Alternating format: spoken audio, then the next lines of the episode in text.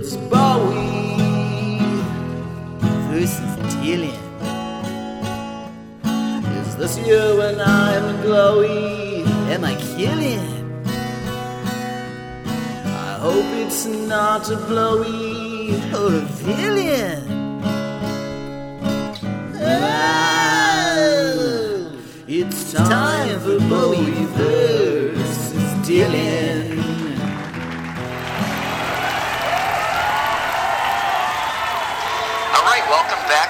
Again to Bowie versus Dylan. Today we're taking you deep into 1971, uh, a smoky era Oh yeah. of a mysterious. Mis- I, I don't know where I'm going with this. You're going straight to the bank, baby. Wonder, maybe that's not really how we describe 1971, but it was a good year, at least for Bowie. So I'm Charlie, and I like Bowie. And I'm Jake, and I love Dylan. Kicking things off, as I already started saying, about in 1971, a Mhm. year of magic and wonder. Uh, Jake, you're going to kick things off this month. I'm this week, with gonna- this time. Not month or week, just this episode. I need to get my stuff together while you're doing this. Go. I'm going to talk for approximately 15 minutes while you get it together. okay, that's that's enough First, though, first, I would like you to picture yourself, Chaz. You are, I always do. I always do, Jake. you are Sarah Dylan. You are Bob Dylan's first wife, mother of his five children. Including You- Jakob Dylan, right? Huh? Oh yeah, including Who his who I'm proud of and I love the most. his fifth, well, your fifth and most beautiful by far child, Jakob with a K. In my head just right now. It's just you know. Oh, look at his! Just look at those piercing blue eyes. You can all hardly. my head right now. It's okay. So you're picturing yourself. He's a baby, by the way, in this scenario. Yeah, yeah, oh yeah. Oh yeah. Um, okay, so you and Jakob Dylan are gazing down uh, on the street where you live in New York City, Greenwich Village. You had previously been living in upstate New York, in Woodstock, New York, as we have discussed on this very Right podcast. until the, until the Woodstock Festival ruined it, right? yep. Oh, and um, Freaky Dylan fans. Right, having sex in his bed. they ruined it for you, Sarah, Right. because you were up true. there just living your cool country life, your old country Uh-huh. ways. Your husband, Bob, you might remember him. Uh, Yeah, I met him he was just twice. wandering around the woods with his bad beard and like sly smile, you know, uh, cro- crooning, crooning away. His fro.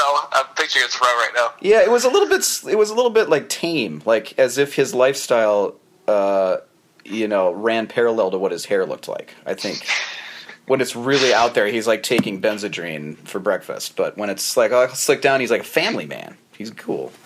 You really like him at this point. He's a good guy. Mm-hmm. So, but anyway, you can't live there anymore. They found you, and so what do you do, or what does Bob do? Really, Bob moves you right Go down to Min- Greenwich to Village. sweet, sweet Minnesota. Nope. You go back to New York City in the heart of Greenwich Village, and you get yourself a duplex uh, right on the uh, MacDougal Street, which supposedly is a very busy street. And your front door literally opens onto this busy street. And so, uh, not only have they found you once again, like immediately, the freaks and all that stuff, but you look down with your baby Jakob uh, onto the street you hear a sound, and that sound is Free Bob Dylan! Free Bob Dylan! Free Bob Dylan! And you think, what? He's right. He's right here. He's not. He's not imprisoned. He's just. He just lives here. And you think to yourself, why? Why? Why would I have to free Bob Dylan? And you look down, and you see a portly gentleman. His name is A.J. Weberman, and he looks up to you, and he says, "Free Bob Dylan from himself." And that's when you think weird. This is really weird, and it was really weird, Chaz. I have to open with this. Bob had a uh, very interesting 1971, partly because of Uh-huh. the portly, rotund gentleman named A.J. Weberman. I only say that because everything I read about him, they very specifically sure to say that he was portly or rotund or large. So I don't know if he was actually really Some big. other polite way of saying he's just a Yeah, but big like- old fat guy. a really annoying, like really abrasively annoying. I, I feel like that description was was only mean towards him, you know? Like if he was a nice guy, they wouldn't even put it in there probably, right? Yeah, they wouldn't even mention that he was. No, know, but like maybe- there was something A little bit there was something about his essence that was like, oh, he's so portly." Did he have like a big handlebar mustache? Uh, like no, I think he. I think he was kind of baby faced. I just. I think everyone hated his Okay, face and too. his. But he had kind of a. He had the. Um, he started the Dylan Liberation Front. Oh man, we're gonna come right back to this when we get to. You know. Oh, this is excellent. So Uh, he wanted.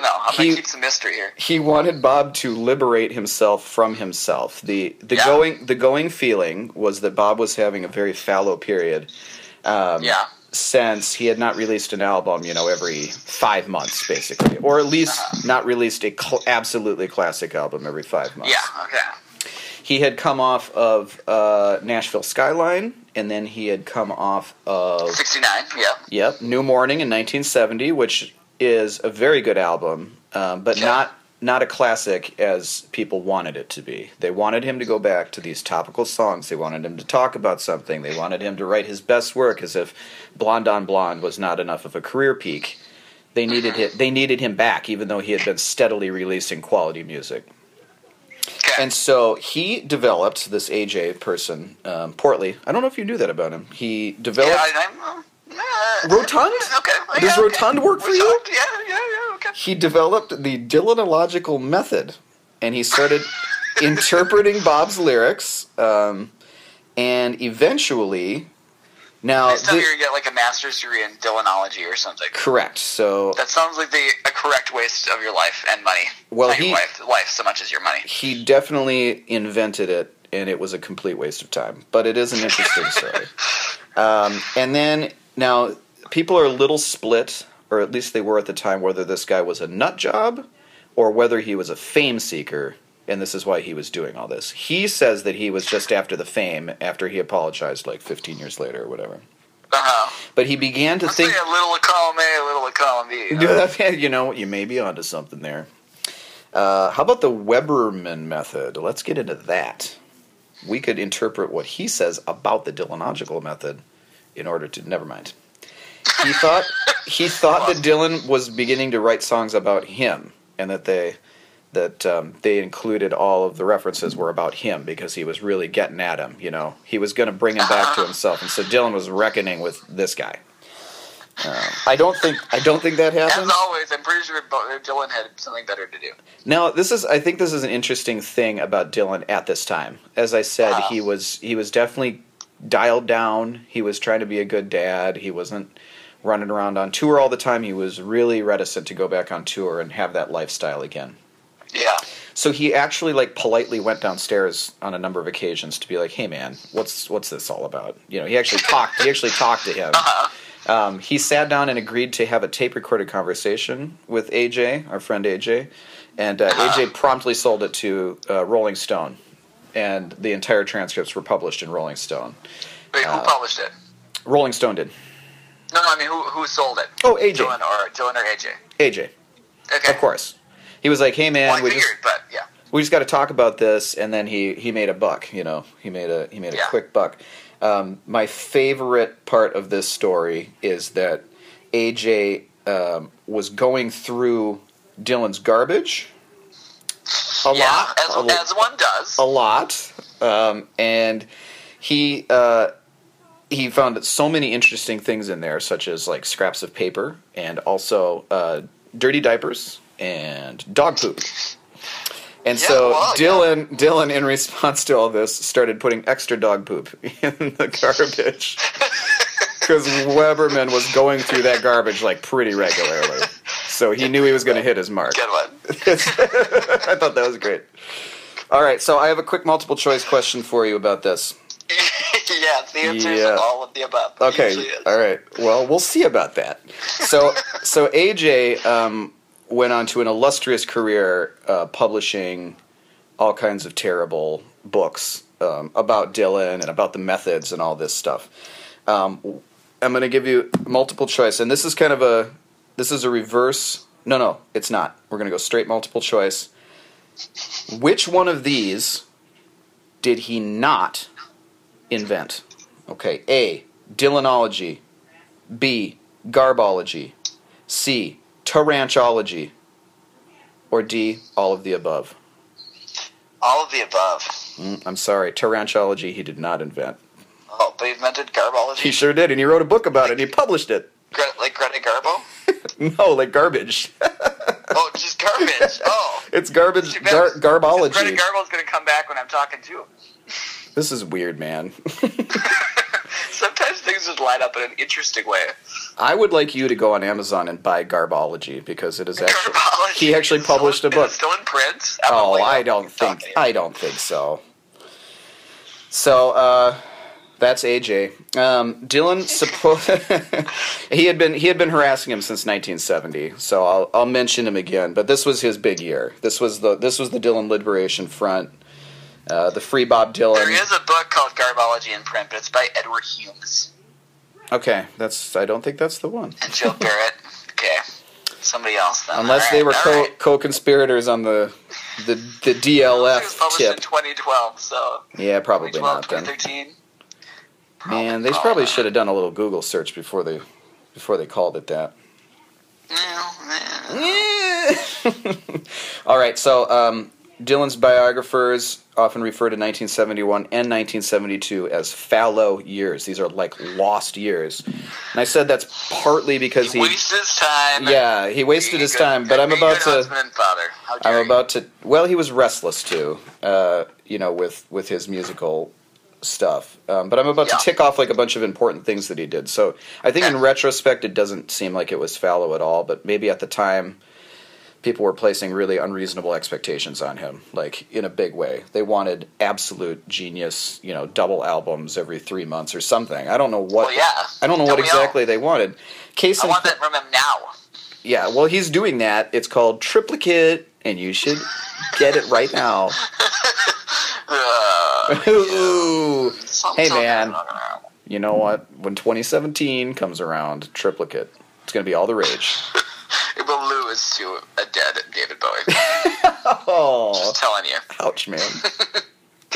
And by that I mean sweet archival stuff coming out. Well, you just wait 19 years till everyone decides that this was Dylan's greatest achievement of all time. and it gets its own uh, And he's still alive, bootleg series. still Um, touring.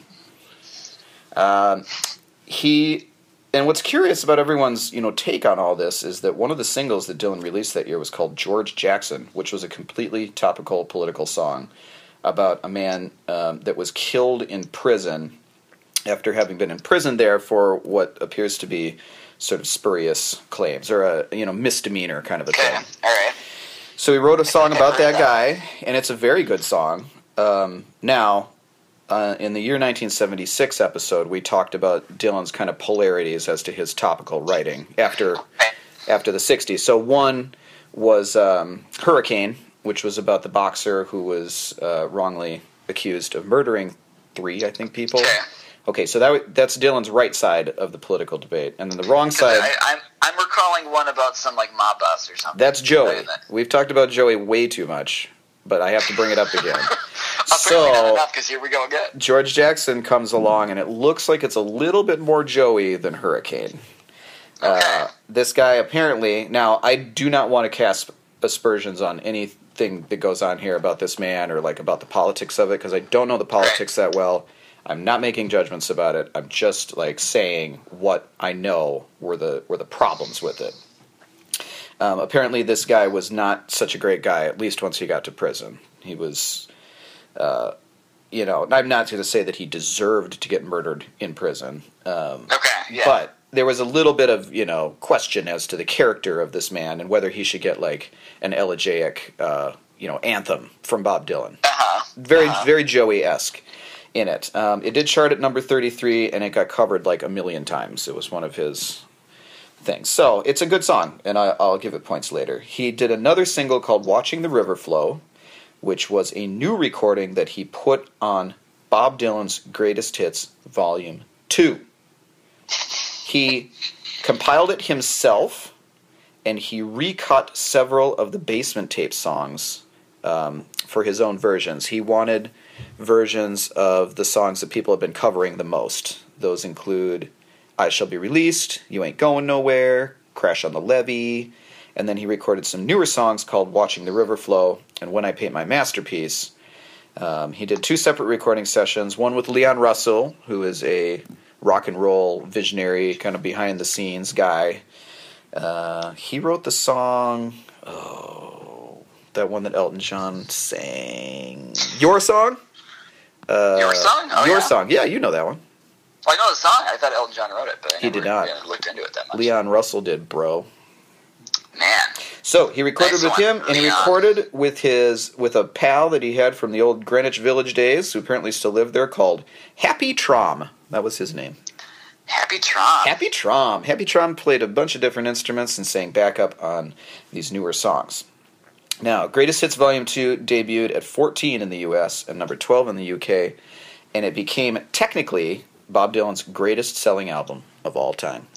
That's really weird. Five times platinum. Now I say technically, and you may you may know what I'm about to say.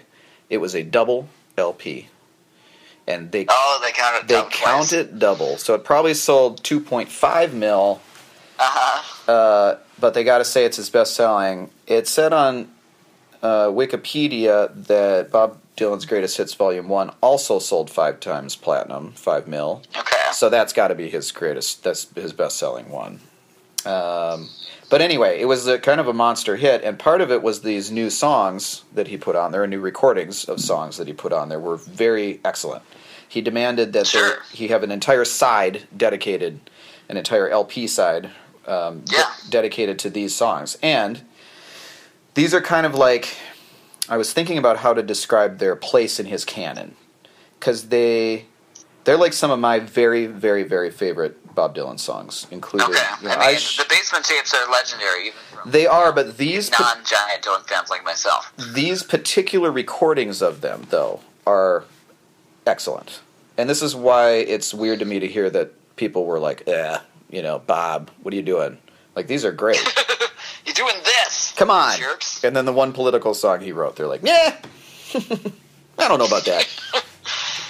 so, like in in partic- in particular, I shall be released, and you ain't going nowhere. And when I paint my masterpiece, are just fantastic. They're great writing, they're great recordings, and uh, I kind of think of this um, like the paradigm of what kind of Bob Dylan fans love.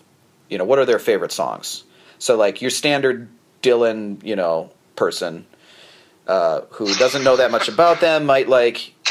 You know, I mean, what are some Like of your a Rolling what- Stone. Yeah, like a Rolling Stone, or even uh, I'm forgetting his very most famous song now.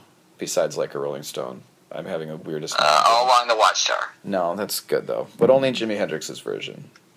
Okay. Well, "Blowing in the Wind," gee whiz. blowing in the wind. Okay, one, yeah. so the hits, greatest hits people. I call them greatest hits people. Then you got Yeah. super nerdy people who are like, uh, my favorite Bob Dylan song might just be the 15th outtake on the 1982 sessions where he did the harmonica backwards on verse 8 or whatever. And then there's Which kind camp do you do you fall into, Jake? well, there's a third camp, and that's somewhere in the middle. That's me. I like Okay, I alright, like these. good. I think you know, like when I was in college, Dylan fans um, that I knew, younger Dylan fans, you know, that didn't have these weird, uh, these weird associations with Dylan being like a bum in 1971. Yeah. Like these, these are these are great. These are like way up high. Like at least one of them would be in my top 10 Dylan songs of all time. I've never Whoa, made that list. that's bold choice. Yeah, I don't know how I would do that, but yes. I don't know how I would either, bold. but oh, and I wanted to mention, choice. I wanted to, I just wanted to ask you a question because I was thinking about greatest hits albums. Like, how far into the weeds are you with Bowie that you don't even know what a greatest hit is anymore? Do you like? Well- do you know like because on especially a volume two that is not a volume one? Like I'm like what that song or why wasn't that song on there? Like I don't well, even I mean, know there's two It, types of greatest hits volume two. There's the greatest hits volume two that just picks up chronologically after volume one, right, that's not and there's volume two that picks up like the you know the, the hits didn't quite make it quite as far as volume one. Yeah, that's Which, which camp is this one in? This is in the latter camp. Okay. I don't know. I think I know most of Bowie's big giant hits. I Okay. mean, I'll admit when I got into it, like I learned that these hits were gigantic, but you know they didn't make it onto classic radio, so I never heard them on the radio. I didn't realize they were giant hits. Yeah. There's stuff like that, but I don't know if I got any that I Okay. realize. All right. I was just listening to Volume Two, and I was like, "Well, okay, so that's definitely a greatest hit, but it wasn't a hit, you know." Which makes Yeah, this yeah. I, this makes this kind of like a, So a it, it, it fits the greatest part, but not the hit part. Is yes. that what you're saying? Hey, that's Okay. good, man. Now you really hit the nail on the head. You can quote me on that one. Uh, I forgot what you said already, but yes. Yeah, all right. Well, Quote it up, baby. Okay, and then he had two epic concert experiences um, after having not played since, I believe, the Isle of Wight, which we talked about in in 1969. 69. Yeah. So, See, I do listen to you, just so you know. uh, yeah, boy. Thanks, thanks man. thanks a lot. Um, Welcome. The concert for Bangladesh was George Harrison's all star concert for the people of Bangladesh. Um, and he brought together lots of people, including like Mick Jagger and Eric Clapton and other giant stars. And of course, he was like, because they were friends, George Harrison and Bob Dylan. Uh, Yeah, okay, I can see that. George Harrison on his monster album All Things Must Pass did a Bob Dylan song called If Not For You, which I don't know if it was a hit, but it's definitely a classic. That's the greatest without the hit, for sure. Um, and so they were buddies, and as far as Dylan was buddies with anyone. Um, and he asked Bob to come along for the ride, and Bob showed up for rehearsal, and Bob got spooked. Bob was like, "Hey man, this isn't my scene," and George was like, "Oh man, this this isn't my scene either, but we've got to do it." And Bob said, "Eh, we'll see." And then George Harrison did not know if he was going to show up for the concert. Does anyone ever know if Bob's going to show up? Well, I don't know. I mean, I didn't know to this extreme. Like George was, and I watched some video, a little clip on this. George was up there and he just finished some song. You know, he played the entire thing. He was playing all this Eastern Indian music and all these crazy rock and roll songs. He was the MC. He was the promoter. He was the entire thing. And he's standing up there and he's like, I don't know. This is where Bob might show up, but I don't know if he's going to be there. And he just like picked up a guitar and started to go to the next thing, and all of a sudden Bob Dylan just walks out. and he's like, "Oh, ladies and gentlemen, your friend and mine, Bob Dylan." and then he just started to play. They just, Liverpool right there. oh, thank you very much. I've been to Liverpool. Uh, they played a bunch of classics. They even played uh, "Blowing in the Wind," I believe, and they were very good. He sounded great, like with this collection of people, which that makes sense. It's like Eric Clapton, and I think Leon Russell was there. It was like the greatest rock and roll musicians going at the time, at least in this little genre. I was going to say, except for David Bowie, who is still fairly nothing. But, you know, we'll just, you know, we'll get into that. Well, yeah, but they weren't in they weren't in the same circles by any means. No, they weren't at all. And Bowie was only briefly working in that scene, like pretty much in 1971. Then he moved on. Oh, interesting. All right. Well. he would have fit for that year. Big year. All right, so the concert for Bang- Bangladesh came out um, as an album in 1971 as well, and Bob contributed to five songs on that. Okay. Uh, he also played with the band, um, the band, on their right, New right. Year's. The band, yeah. Their New the band Year's. called The Band. The band, yep, not a band, the The Band. the band. A band called The Band. He did part of a concert with them on their New Year's Eve uh, performance in New York City. So technically, he started before midnight and then spilled over after midnight. So I don't know how you want to count that. Uh, Whatever is what I say. you've already made this decision, I'm sure. Let's just go with it. All right, we, we, we're going to go for that too. Let me check. Oh, and he also did a whole bunch of, well, not a whole bunch. He did some recordings with Allen Ginsberg, who all of a sudden, just, Oh. all of a sudden decided he wanted to be a musician, so he went for it. Yeah, I do remember hearing about that. He played with a bunch of people. Now the um, Some of this stuff.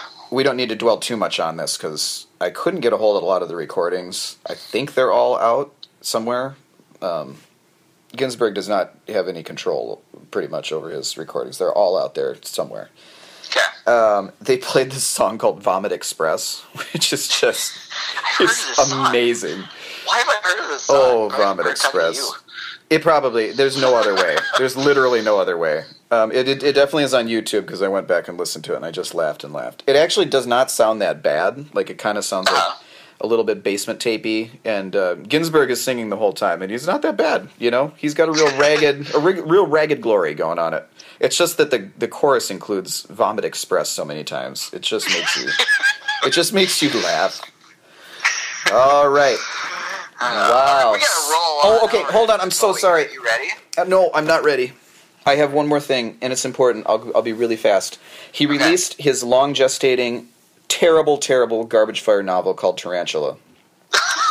Um, he, he wrote a novel. he did. He wrote it in 1965 to 66 during his uh, during his European tours and American tours. This is when he was on the Blonde on Blonde, um, all that stuff, or just prior to Really Blonde on Blonde. This is when he was at his very most subconscious, uh, you know, writing style. He was just talk about vomit express. He was vomiting it all out, and he was so good at that time at taking out what was good and making it into a song. But it turned out there was this huge, you know, manuscript, quote unquote. Um, like 12 pages of it were the original manuscript for Like a Rolling Stone, which, um, you know, he whittled down to be, you know, this great song.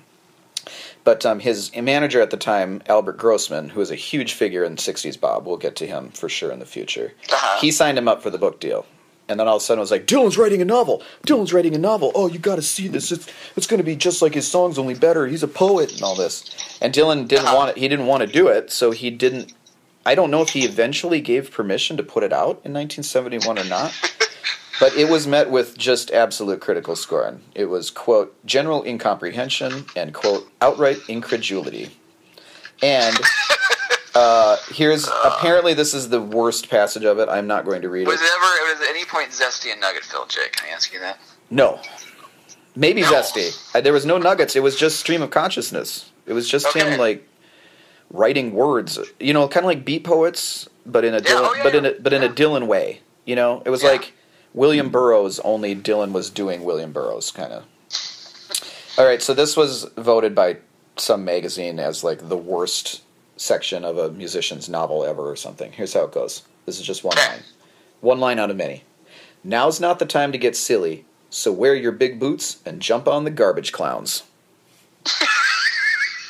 Yeah. Yeah, I mean, you know what he's talking that, about. Bob. You I'm know what he's on top of that. saying.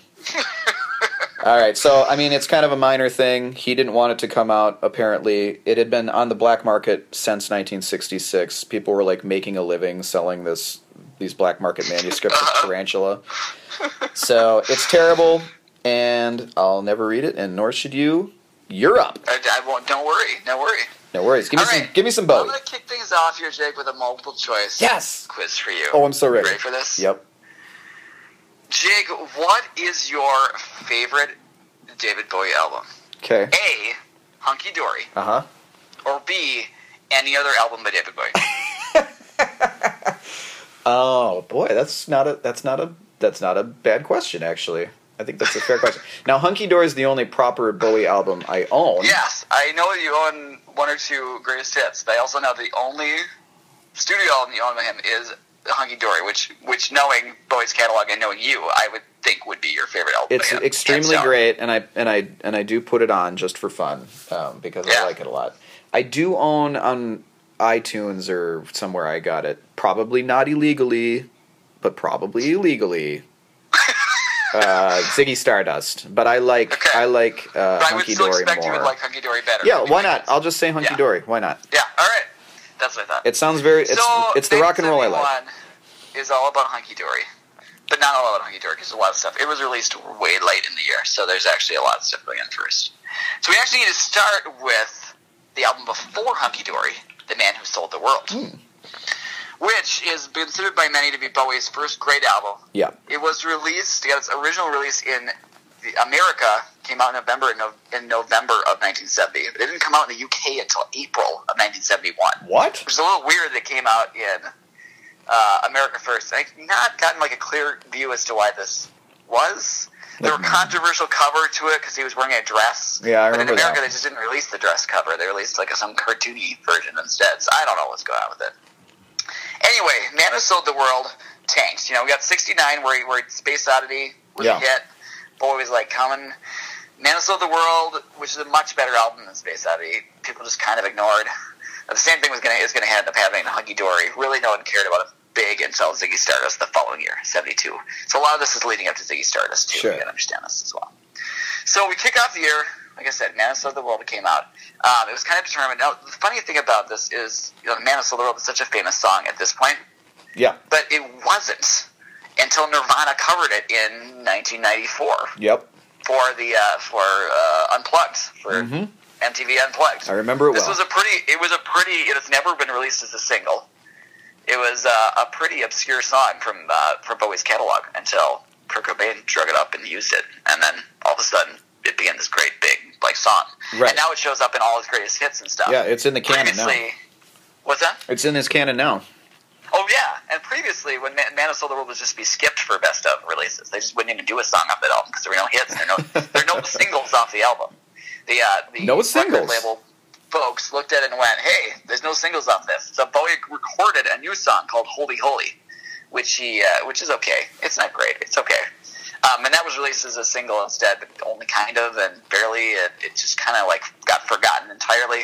It was re-recorded by the uh, Spiders from Mars later on in the wake of Ziggy Stardust. I think for possible inclusion on Aladdin Sane, I want to say. And then they we got released as a B side somewhere, and then it's just one of his rarities out there. So that's his first single of yours, Holy Holy, who you know nobody really cares about. So Bowie spent almost the entire year in the studio. I swear, he was just Okay. like studio, studio, studio all the time. Um, on very few performances, he did you know maybe uh, less than ten performances for the whole, up closer to five. He uh, one of the interesting things too is early in 1971 he starts demoing like Madhouse, and he's demoing essentially all of Hunky Dory or almost all of Hunky Dory and about half of Ziggy Stardust at the same time. Whoa. Like Ziggy Stardust has actually started to be recording, and stuff, including several key pieces in there, in mentioning Ziggy Stardust. Like this idea is obviously in his brain somewhere. Ziggy Stardust being a sort of uh, concept album, like this is all coming together, and you're Wow. demoed about half of Ziggy Stardust, and then moved into Hunky Dory instead, and I kind of like took over, and Have then you- went back to it later on. Have you heard those demos? I've heard some of them. Are they some Of good? them are floating around, and they're they're decent. I mean, Okay. they're interesting. We're gonna get more into this as well too. in Just All right, all right. Because another key part of 1971 for Bowie is he, I think we mentioned the 69, he really had no clue which, in what way he was going to be a famous person. Like he was trying all kinds of junk out all the time. Right. And he finally, you know, we talked about mime, sweet, Mime. sweet mime. Oh, who He was could doing forget? cabaret stuff and looking at all kinds of different stuff and poetry and who knows what he was thinking about doing. He definitely moved solidly into music. There's no question anymore there's going to be music, especially in the wake of the success of Space Oddity. But he kind of like, I don't know if he envisioned himself as kind of like an Andy Warhol figure, like making people famous and being at the center of all this stuff, just this whirlwind of stuff going on around him Sure. you know, I think he, I I, think he that. pictured himself like, you know, starting his own Velvet Underground and stuff. So he's picking up people left and right. You know, he's honestly like picking up people who live down the street from him and bringing them into his BBC sessions and stuff. Like that literally happened. Yeah. Um, and having them sing on some of his songs and stuff. And he's got so he's got a few different irons in the fire and a few different like pseudo bands going on around him. So the first one worth mentioning is Ronno. And it's especially important to mention because it features our old pal Mick Ronson. yes, Mick. Rhino comes from Ronson. And so it presumably Oh. was a band that would have been fronted by Mick Ronson or something. I don't know. It never really came off. They're mentioned in one of the BBC sessions as being his backing band is Rhino.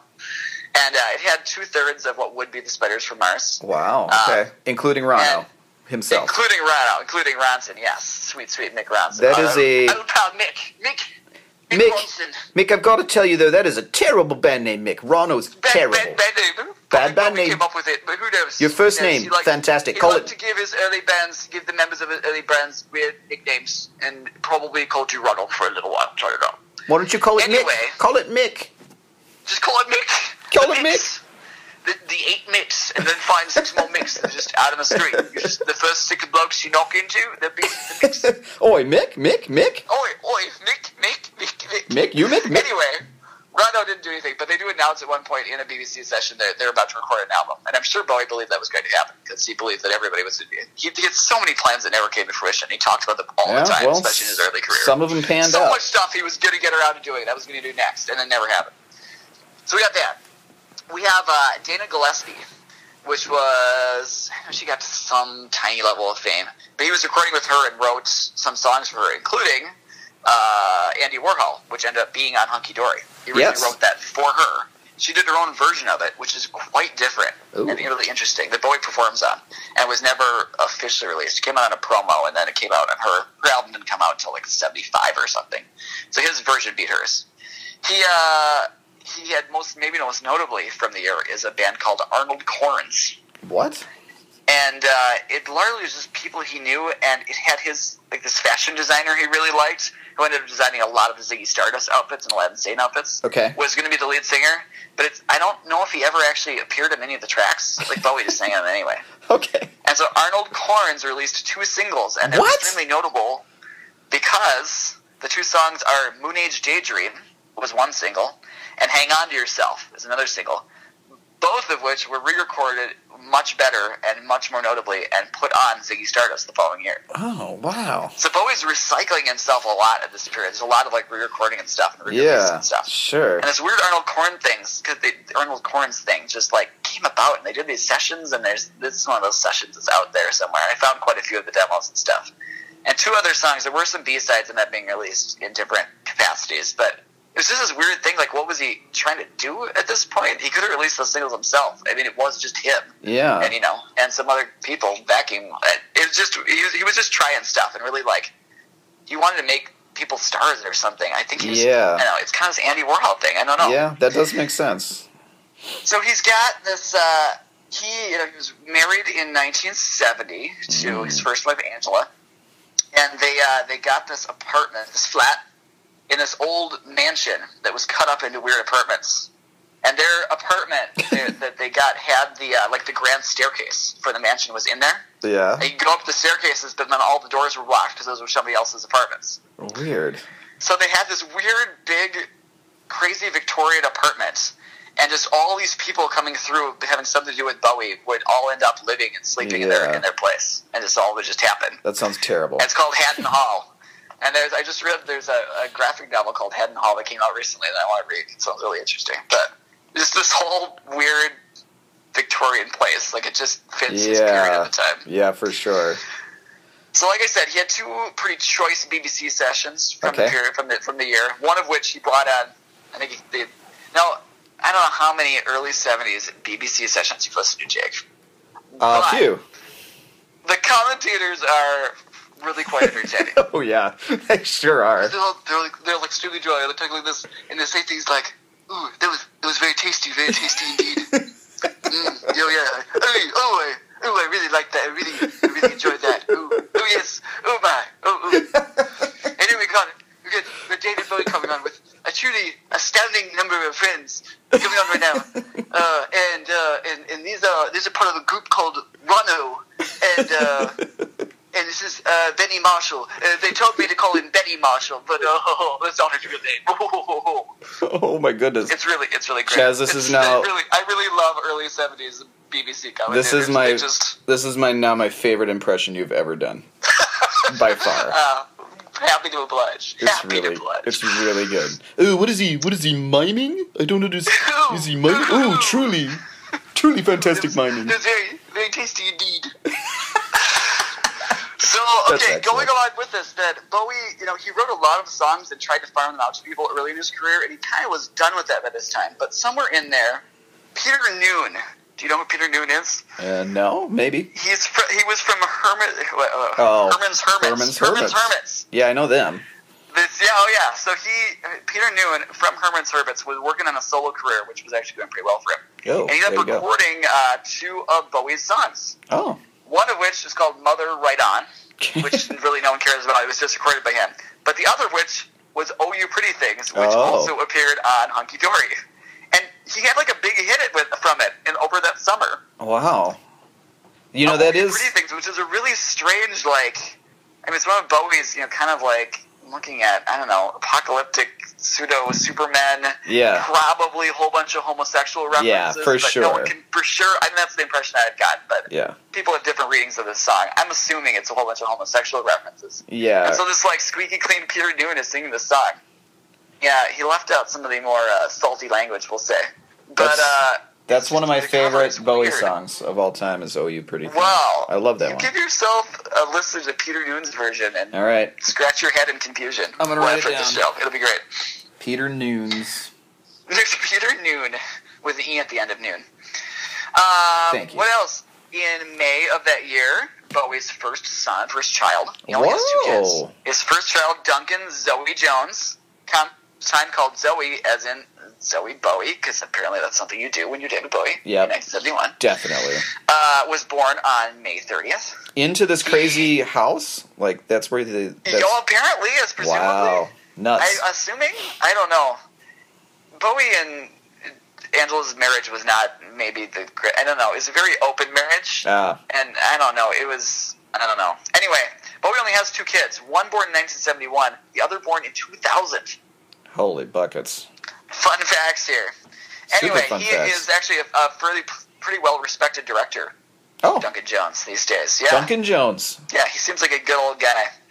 Anyway, uh, another song from Hunky Dory, "The Kooks," Oh, was written like days after uh, Duncan Jones was born, and also appears on Hunky Dory. So there you go. I'm getting through like almost all the Hunky Dory songs right now. It's great. yeah, that's good. It's good to mention So- the songs.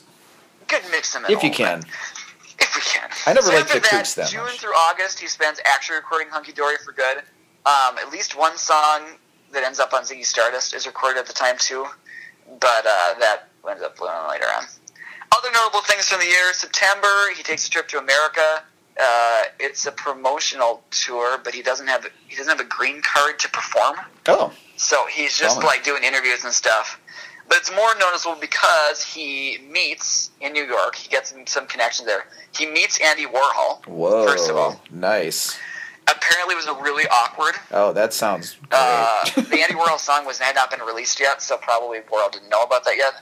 Um, but I've heard that about Andy Warhol. That it was really kind of off-putting and really yeah, people I heard that think he was not an easy person to talk to to understand. No, it made you wonder, like, what all these artists, you know, were doing, like hanging around, except maybe to use him for something. Like he was a really weird. Yeah, I don't know. Because he didn't sound like yeah, he sounded like he was pretty awkward. Yep. So apparently they had nothing to say to each other until Andy Warhol, but Andy Warhol liked Bowie's shoes. Mm. That's that's how the anecdote goes. They were like some silver platform shoes or something, I and Andy like your Warhol liked them and made a comment about it. Great. Other notable meeting of the year was Lou Reed. Oh, met Lou Reed? Lou Now, Bowie was a big early fan of Velvet Underground. Okay. Before their first album was even released. He was a real His cool manager guy. had been in New York and had gotten a hold of an acetate of it or something, and brought it back. And Bowie was covering uh, "Waiting for My, uh, Waiting for My Man." Oh in wow. 1968 or something. I think it was 68. It was before the album was even released. He was covering it. So for So all that the was a big deal. so for all the people who were like, I was there at the beginning, Bowie Oh, was yeah, like, like, I was actually there at the beginning. This is the maximum hipster credit. The album wasn't even released, Yeah. and he was already a fan, Wow. you know, and talking about him. Uh, so they got they made a connection there, via more in connection later on because uh, Reed's you know Velvet Underground were done by this point, and Reed's career was solo career was not really going anywhere, wow. and Bowie would end up co-producing Transformer. I was gonna say it Not went, so it very- went somewhere soon. Not so very long with uh, with Mick Ronson's help. Mick. Mick. And the last big meeting, important meeting of that trip was Iggy Pop. He met Iggy Pop then. Wow, all in the same trip. He would end up. He'd end up mixing, and he was supposed to produce, and didn't end up producing it. He end up he was um, end up mixing Raw Power. Wow, really? Yeah, He did? and that ended up yeah, Bowie did that. He was supposed to produce it, and Iggy Pop wouldn't let him. And then later on, of course, better. they came up became like best buddies, and in 1977 they released a couple uh, monumental albums together. So sure there thing. you go. Yeah. Other things, September performance uh, at the Aylesbury Friars. There's a Mm. full bootleg out there, which I listened to. It's not that great, I'll be honest. But it's notable because it was the first full appearance of the Spiders from Mars. Wow. The Spiders from Mars being Mick Ronson, Mick, Trevor Bolder, Trevor, and Woody Woodmansey, Woody, Woody, Woody, Woody. whose real first name is Mick. no, it's Just want to make sure you know that. Yes.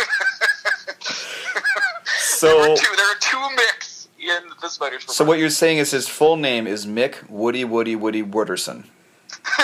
no, Woody was presumably based on his last name, which was Woodmansey. Woodmansey. So Mick Woodmansey. Woody Woodmansey. Mick Woodmansey, yes. Quote Woody. Finally, we got up to November where he started recording Ziggy Stars, or the rise and fall of Ziggy Stars and Spiders from Mars. Wow, the all in the same year. At least once in this podcast. And then uh, Hunky Dory is released in December.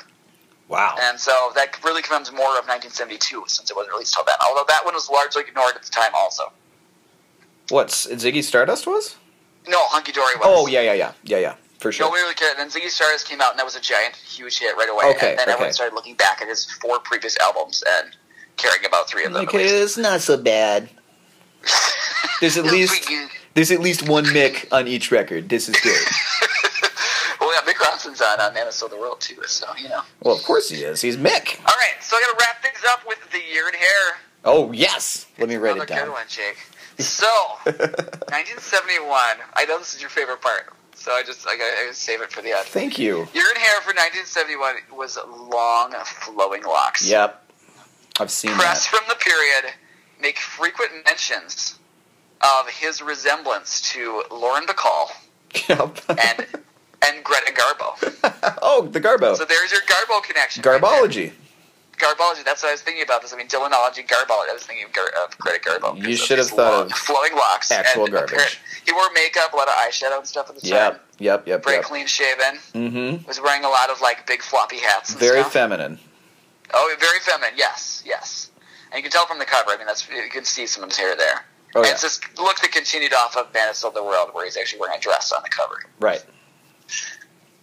I there you always, go. I always thought out of all of his guises, you know, all of his Yeah. like outrageous androgynous things that he Yeah. always did, like that one, that little period was actually the most like off-putting for whatever reason. Like he just Oh, yeah? looked like a professional woman. Like he he like wore Yeah, he, he, like he wore like pantsuits he's and drag stuff.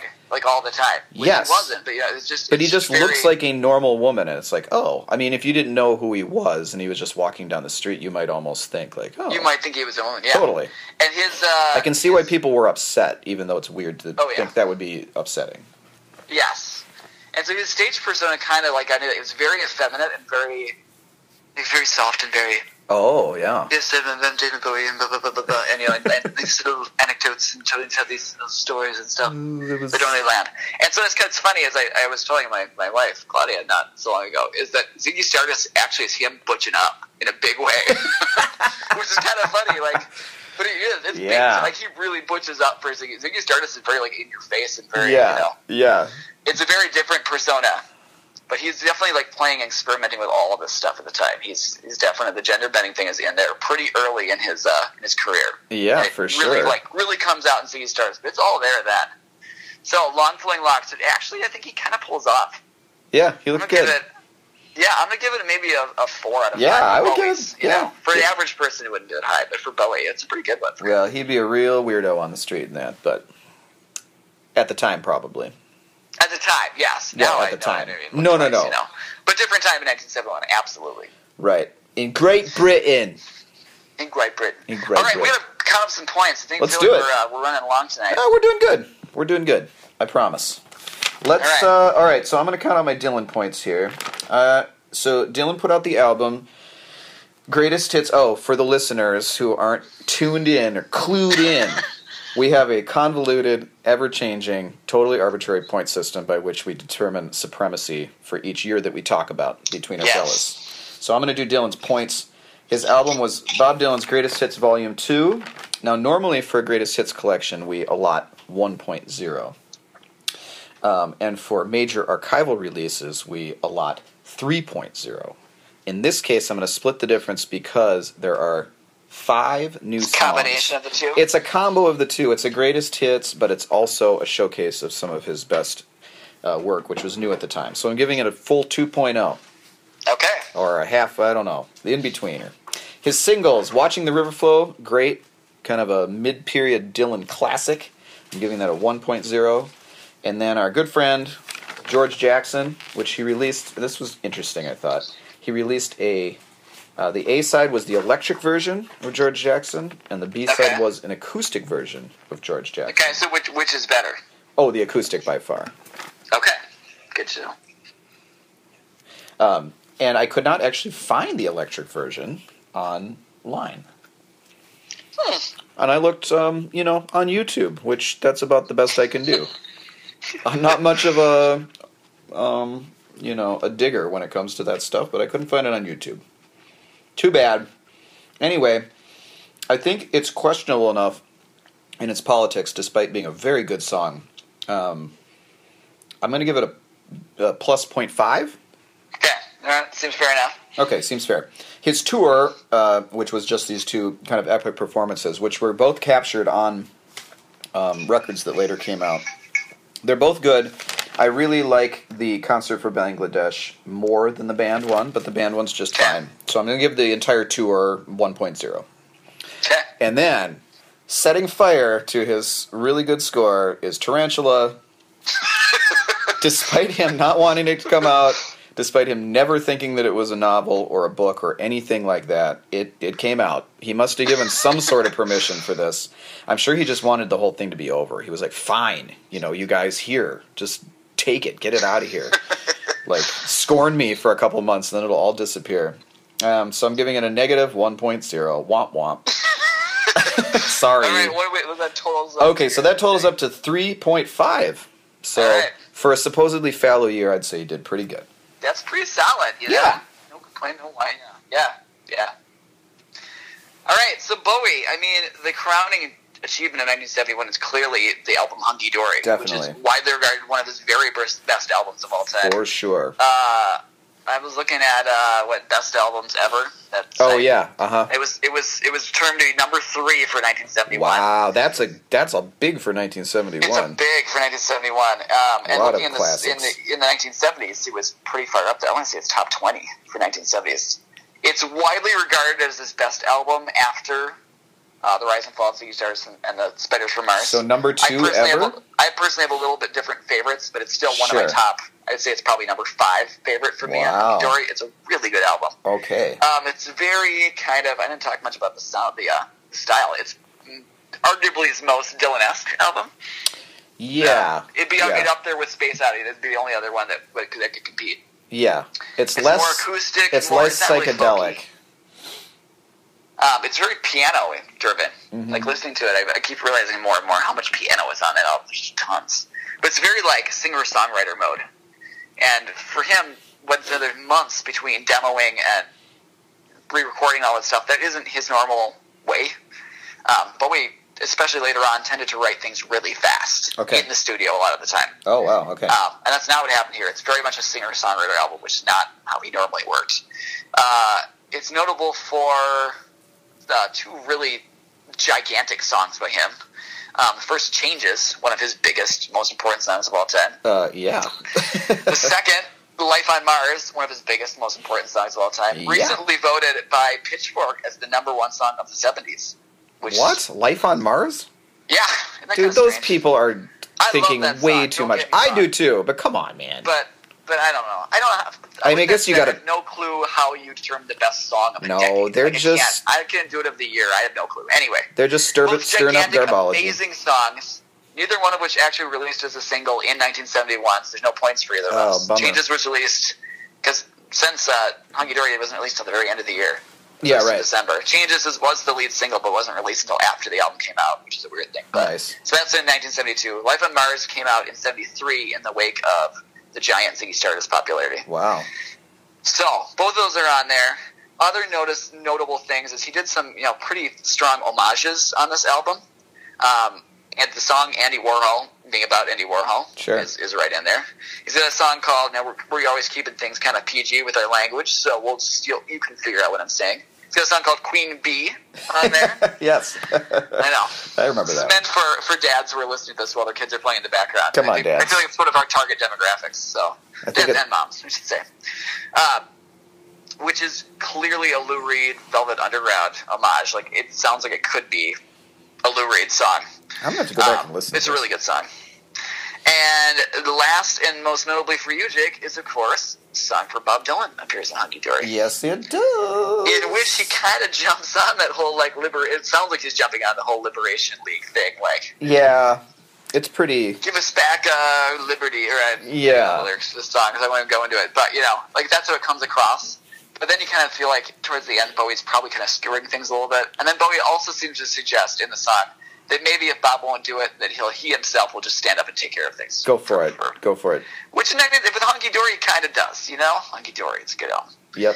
Anyway, lots of good stuff in there. It's a great album. It's a really good album. Way to go. I am giving it a four out of a total Woo! five, possible five. Hot It's daddy. A, it's a monster. It's a really good album. Yep, One that's- of my, like that's I said, fair. It's top five of uh, David Bowie's albums for me.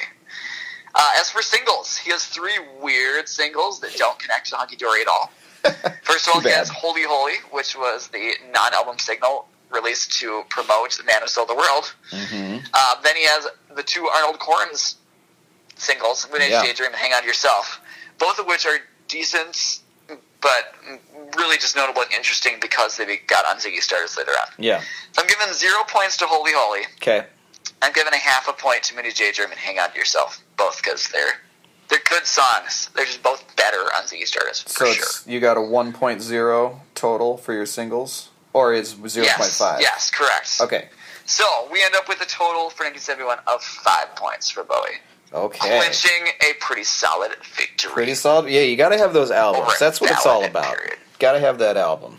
The classic oh albums man, are going to score. just a monster. It's so It's great. It's so good. Agreed. I'm gonna go. I didn't have time in the last couple weeks, but I'm gonna go and listen to it again. I'm kind of excited do to do It's so. good. I will. I will do that. It was a nice break after the last last episode's 1989. Listening to Tin Machine. Oh, It was oh, a real- sweet tin Machine. It was a real palate cleanser. It was real nice. yeah. So, Jake, this is normally the part of the show in which we announce what we're going to do next time, and we did not uh, talk about what we're doing Wow, we time. didn't. I didn't even think about that. So I thought about it like five minutes into the show, and it was too late to start. We're going to stop recording, so we'll just uh, we'll talk. It'll be a surprise, Okay. you know, just a Exciting. big fat surprise for all the, the It's just listeners gonna- at home. it's just Episode gonna- nine, you don't know what's happening. It's just gonna So- drop, and everyone's gonna be like, "What? Oh, they really picked that year! Ah!" yeah, yeah, just like that. It'd be great. All right. So as The my, unfortunate part is usually by this time we kind of like start doing the next episode. We both get excited about it. I'm very. I Ex- start talking a lot about it. I know. We can't do that this time. I do get we'll just excited have about- to end the show instead. I get excited about the next episode as we're ending the first episode. I know. Like I want to start just go I'm like, and start researching. Ooh. Um, okay, so as our sign off tonight, I'm going to um, I'm going to remind the listeners, Chaz, all of them, that now's not Yeah. the time to get silly. So wear your big boots and jump on the garbage clowns. I'm going to remind all the listeners to check out www.bowieversusdylan.com to check out our hand curated Spotify playlist for every single episode with music from or, or related to, not always from that year, but related to the year in which we uh, we talked about things and did That's right. And to uh, check us out on iTunes. On iTunes. yeah, we're big time. Is- we're big time. That's right. Big time. So They don't take anybody. I'm gonna say uh. I'm Charlie. I like Bowie, and see you next time. And by see you, I mean not see you because it's a podcast. And Talk uh, to you next time, and you listen to me next time. I'm gonna go. I'm Jake, and I want you listeners to think about what was more incomprehensible: tarantula or what Charlie just said. Goodbye.